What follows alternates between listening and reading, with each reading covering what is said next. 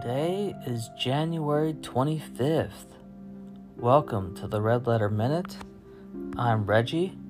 It's great to be here with you today. We are starting a new book today, and we're going to be in 1 John chapter 1, and we're continuing in the New Living Translation.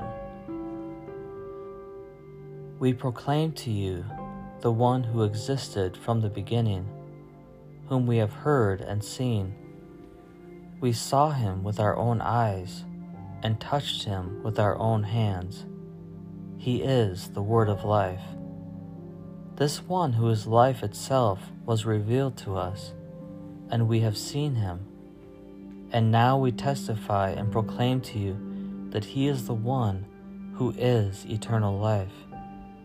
He was with the Father, and then he was revealed to us.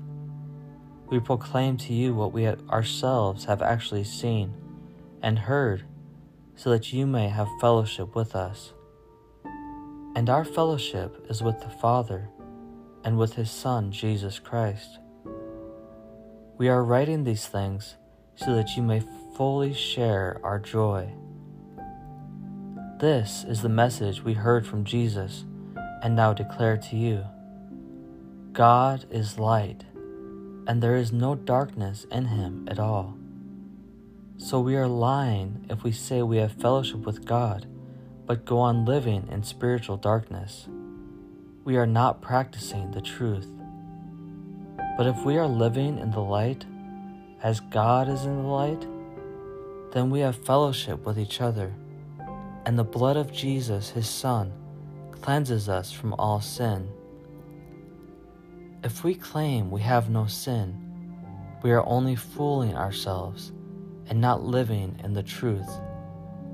But if we confess our sins to him, he is faithful and just to forgive us our sins and to cleanse us from all wickedness. If we claim we have not sinned, we are calling God a liar and showing that his word has no place in our hearts. This concludes our reading for today. Dear Heavenly Father, we thank you for this new day. We thank you for this month that we have already almost gone completely through.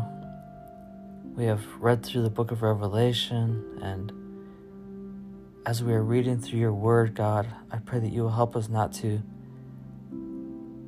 just be passersby in your word and not practice your truth, but that you will help us to take your word to heart, that we would let it transform our lives, and to looking more and more like you, Jesus, every day, in our actions, in our thoughts, in our words, in our faith, in our deeds,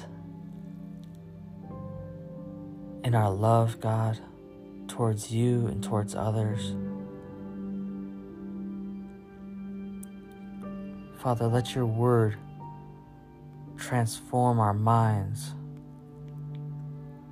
Help us to think rightly about you, God. Help us not to make you into something that you're not. Help us to view you as you really are, God. We love you today, God, and we love your word. Help us to love you more every day and to love our neighbors as ourselves. And help us to love ourselves in a pure and holy way.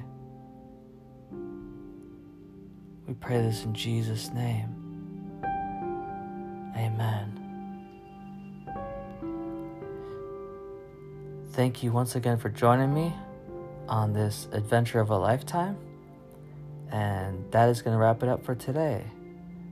I love you, and I'll be waiting for you here tomorrow.